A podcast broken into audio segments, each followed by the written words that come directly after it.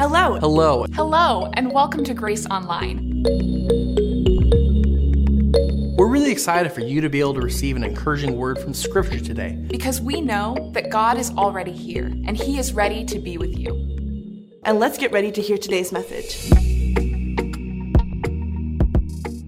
Have you ever been given a gift that you didn't know what to do with? I asked this question on Facebook this week, and I got a couple good responses. Cynthia Galley got 7 tea kettles for her wedding, even though she and John didn't drink tea. And my friend Jeff got an ice scraper for his car windshield, but he's lived in Southern California his whole life, so what would that even be for? A different friend of mine, Jan, talked about a lava lamp that she received in one of those present swap games, like a white elephant gift exchange. Now, she never opened it, and she ended up re-gifting it the next year at the same present swap. Apparently, whoever got it that year had the same idea and brought it back the next year. And then that became a new tradition where it gets camouflaged in different wrappings each year, but it's still in the original box. See, for me, I got myself a gift one year at a Black Friday sale. I had gotten a couple tools, and there was a great deal on an angle grinder, and I picked it up, and my friend asked what project I needed it for, and I replied, I don't know, but it'll come in handy someday. Well, it's been 5 years, and it's still unopened in the box. So what about you? Have you ever received a gift and then left it unused? Maybe because it wasn't really a gift you wanted, or maybe because it was a gift that you weren't sure how you were supposed to use it.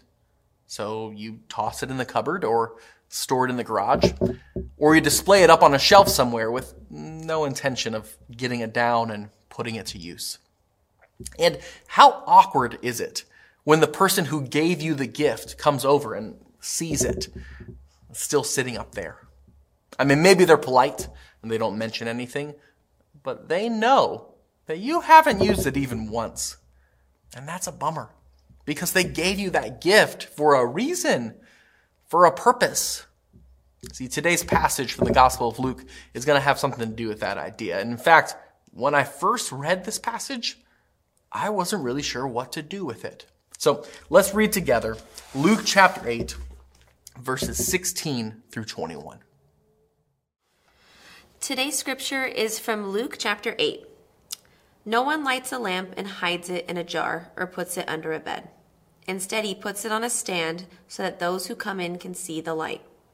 For there is nothing hidden that will not be disclosed, and nothing concealed that will not be known or brought out into the open. Therefore, consider carefully how you listen. Whoever has will be given more. Whoever does not have, even what he thinks he has will be taken from him. Now Jesus' mother and brothers came to see him, but they were not able to get near him because of the crowd. Someone told him, "Your mother and brothers are standing outside wanting to see you." He replied, "My mother and brothers are those who hear God's word and put it into practice." This is the word of the Lord.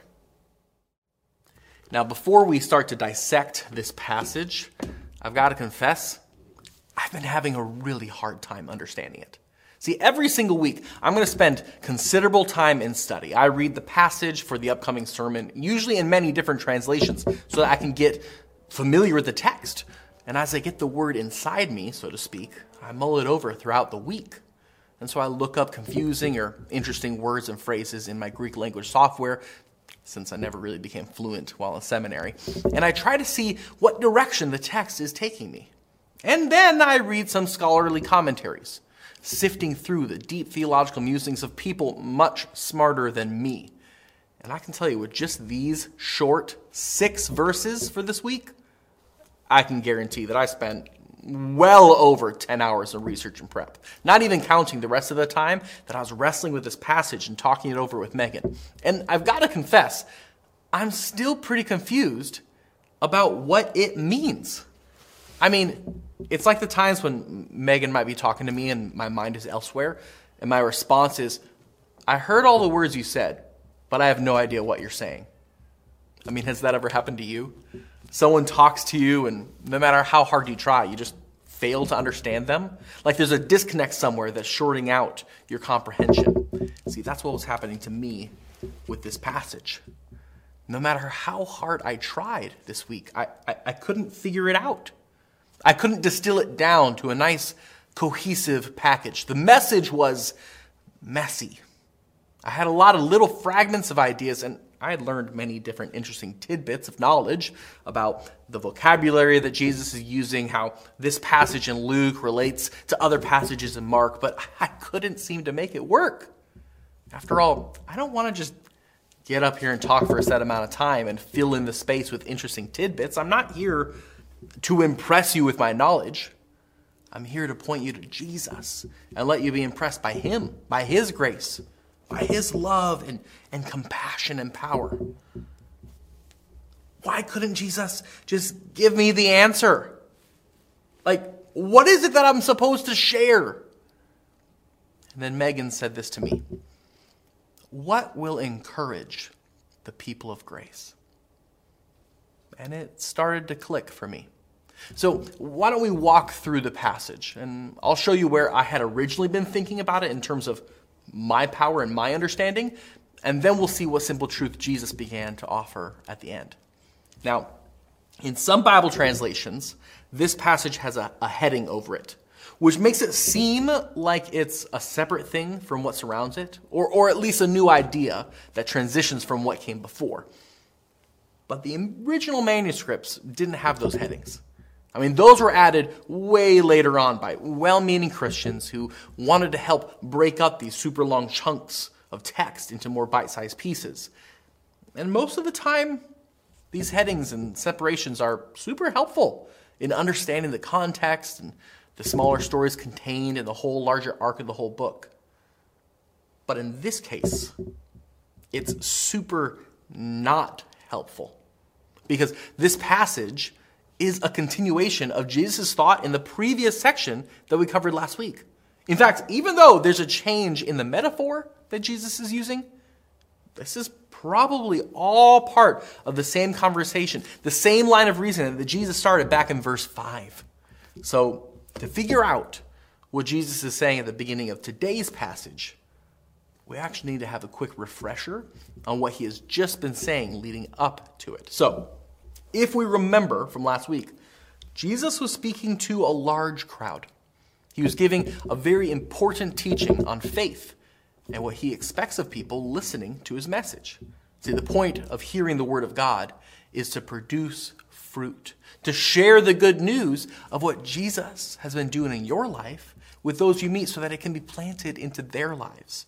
Now, this isn't a work that we do, but it's simply the way to respond to hearing the word of God. See, God is the one who plants his word in us. God is the one who brings the growth and guides us out of trials and temptations. And God is the one who gives us the gift of faith. What we do is simply respond to that gift by receiving it and applying it to our lives, hearing God's word and doing it. And so Jesus continues the thought when he changes metaphors from seeds and fruit to light. He says, what's a light for? Do you hide it under a cover? Now, maybe it's just because of my life stage with young kids, but I imagine all the people who are listening as if they're responding like a group of kindergartners when you ask them a question in a silly way, you know, like that you know it's wrong. So like Jesus says, like, are we supposed to hide a light under a cover? And everyone just says, no. Oh, well, are you supposed to hide it under a bed? No. And Jesus is like, yeah, of course not. The purpose of the light is to be displayed for everyone to see so that I can illuminate everything around it. Jesus has just been talking about how the purpose of hearing the word is to produce fruit, like a seed that grows and matures to a fruitful plant. And now he's saying that the purpose of a light is to be seen. So he's just continuing the same thought to show that when we don't do what we're supposed to do in response to hearing the good news of God, it's the same as being a choked plant or a lamp that's hidden under a bed. And then he continues with this set of statements on hidden things being disclosed. And this was the section that was making me the most confused. I mean, some scholars say that Jesus is declaring that everything will eventually come out. In other words, the way that we've heard the word of God, the authenticity of our faith, will eventually be shown. And this reading, if we think it's that, agree with that, it would connect with the warning that's at the end of verse 18, where Jesus is saying that the people who are, it seems like they're faking their faith in God. It seems like people are faking the fact that they believe in God, but they aren't actually following him with their life. Those who don't have, even what they think they have, even what they seem to have, will be taken from them. It will be shown to be false or empty. And this sounds a lot like the image of the seed that sprouts up on the rock and shot up quickly. It seems like a good plant, but it withers in the face of trials and testing. The faith seems to be genuine, but then it turns out to be something discarded quickly when life throws a curveball. However, there's another line of thinking that some scholars adopt when they look at this short passage. Instead of being a warning about having your true or inauthentic faith come out eventually, they think that Jesus is declaring what true faith should look like. I mean, after all, he's just given us two metaphors that accomplish just that. Seeds are meant to sprout and produce a crop. So is faith. Lights are meant to be seen. So is faith. And so maybe Jesus is doing the same thing here. Now, actually, the Message translation helps look at it in this way. It reads, "No one lights a lamp and then covers it with a washtub or shoves it under the bed. No, you set up a lamp on a lampstand so that those who enter the room can see their way." See, and then the section in question says, "We're not keeping secrets, we're telling them. We're not hiding things, we're bringing everything out into the open." See, read this way, Jesus is declaring that true faith is more like open vulnerability and less like secrecy. See, authentic faith that responds to the word of God isn't something that conceals, it reveals, it makes known. So we continue, it says, "So be careful that you don't become misers of what you hear. Generosity begets generosity. Stinginess impoverishes." See, merely receiving the word of God, hearing it, and then not doing anything with it, it's the same as hiding it. It's the same as hoarding it. What we're supposed to do is apply it to our life, to let it grow in our daily activities and produce a harvest, to lift it high and let it shine out of our words, to illuminate for the sake of others. And I'll be honest, both of those readings have merit. So maybe Jesus is giving us a warning about not letting our faith be faked, because that will eventually be found out. Or maybe he's just giving us another example of what true faith looks like. It looks like sharing openly and generously with others. But I had the same response to both readings. I tried to figure out what I was supposed to do. I mean, maybe you've been wondering that yourself. Well, is my faith fake? How would I know? If my faith is a light, do I have a bright light or a faint one? How do I ensure to display it properly? And so I spent a lot of time wrestling with this. And I mean a lot of time, multiple days. Because I want to be in that first group, right? Like those who have and are given more. I don't want what I think I have to be taken from me when it turns out that I've been a sham this whole time. And if any of you are thinking something like that right now, or if you have thought something like that before, I want to declare to you that that is a lie straight from the pit of hell. See, why do I say that? Because it puts all the burden on me. It places the responsibility for the authenticity of my faith on my shoulders, and that makes me feel anxious. That makes me feel uncertain. That makes me feel scared that I might mess it up somehow, that I might fool myself into thinking that I'm doing all right when I really know that I turn away from God all the time. I focus on trying to get ahead. I pine after the life of luxury that sounds nice. I focus on trying to control others, like all the time. It's easier when people just do what I say instead of push back. Like my way is better, and my kids should know better. My wife should know better. I focus on escaping hard things. I'd rather eat empty carbs and sit on the couch and mindlessly binge some show. I don't want to have to deal with the uncomfortable responsibilities in front of me. And when someone pushes back on my control, or when someone disrupts my comfort, I'm not a nice guy. I snap at them. I push back. I jump 3 levels, and now we're amped up and raising our voices and saying things that we're immediately regretting. And the result is just that. Regret, shame, fear. That's what happens when I place the burden on me. That's what happens when I make my life, my happiness, my purpose in life, my faith about something that I can try to accomplish on my own. It's too heavy of a burden. I end up acting selfishly. I end up failing.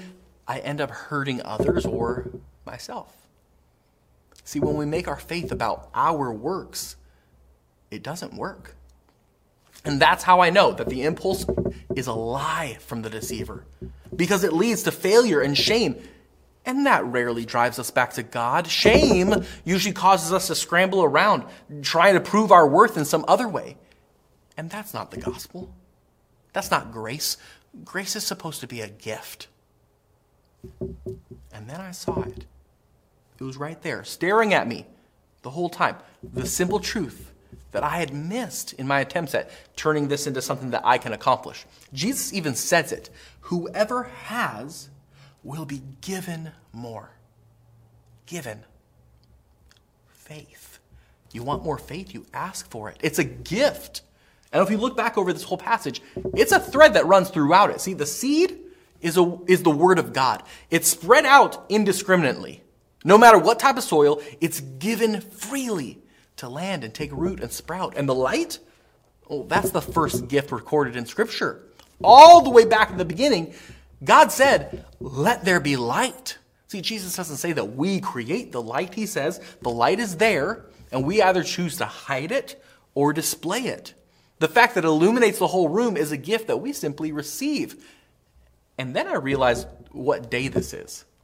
See, today we celebrate Pentecost Sunday, which is known as the birthday of the church. It's the day that the followers of Jesus first received the gift of the presence of the Holy Spirit. See, when Jesus was about to ascend to heaven after rising from the dead, he told his disciples to go into Jerusalem and wait until he sent the Holy Spirit.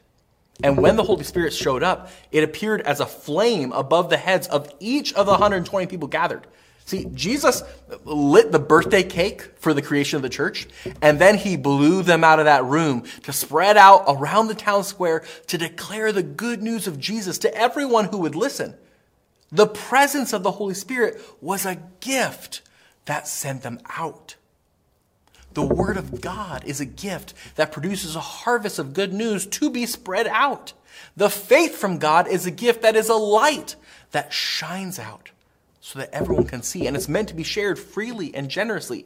And then Jesus makes the most bold statement at the end of our passage today. He actually says that those who receive the word of God, those who hear it and put it into practice, are actually now considered his family.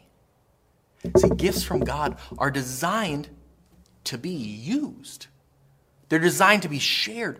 They're even designed to be regifted, spreading out from us to those around us. And do you know how easy it is to re-gift something? Like, it's a gift to begin with, so we didn't have to do anything to earn it. We didn't have to expend any energy going shopping for it. All we do is share it. We get to. See, when we receive the good news of God's grace to us in Jesus Christ, it grows in us, transforming us, multiplying into a harvest of good news to share, and we get to plant it in others. When we receive the bright light of mercy, it illuminates everything we shine it on, bringing things out of the darkness, out of hiding, out of shame. And we get to let it shine like a beacon of hope on a dark night, calling other weary travelers towards the warmth and safety. When we hear God's word of loving compassion, when we receive his word of new life in the kingdom of God, when we accept it and put it into practice, start living as if Jesus is our king now, then we get promoted from being a servant of the king to being royalty, family members and co-heirs who get to partner with God in the stewarding of creation. Faith is a gift that we get to share. And when we receive the gift, when we accept the grace offered to us, when we hear the word of God and put it into practice, our faith grows. It multiplies. Whoever has will be given more. So let's reflect today, church. Have you accepted the gift of faith? Or are you still trying to earn it on your own? Are you still trying to forge ahead to provide for yourself and mitigate your risk? Well, God is inviting you to receive the gift of faith. He's offering it to you. Maybe you have accepted the gift, but you're not putting it into practice. You come every week to receive the word of God, and you accept it gladly. You gratefully receive the gift of grace and forgiveness, and then you go home and you put it on the shelf, or you tuck it in the cupboard, and you go through your week doing your best just to make it through. Well, God is inviting you to put his word into practice. He's inviting you to let his mercy extend beyond your heart to the people around you who are in need of mercy. He's inviting you to let his commands to love your neighbor actually be practiced on your actual neighbor. He's inviting you to put your belief in him as your provider by not fretting so much when things seem to go awry, but instead to turn to him and say, I need you, God. Help me see where you are providing for me because it's a mess over here. See, our God offers us this gift of faith every day. There's nothing we need to do to earn it. We just receive it. And it's a gift that is meant to be shared. Isn't that good news?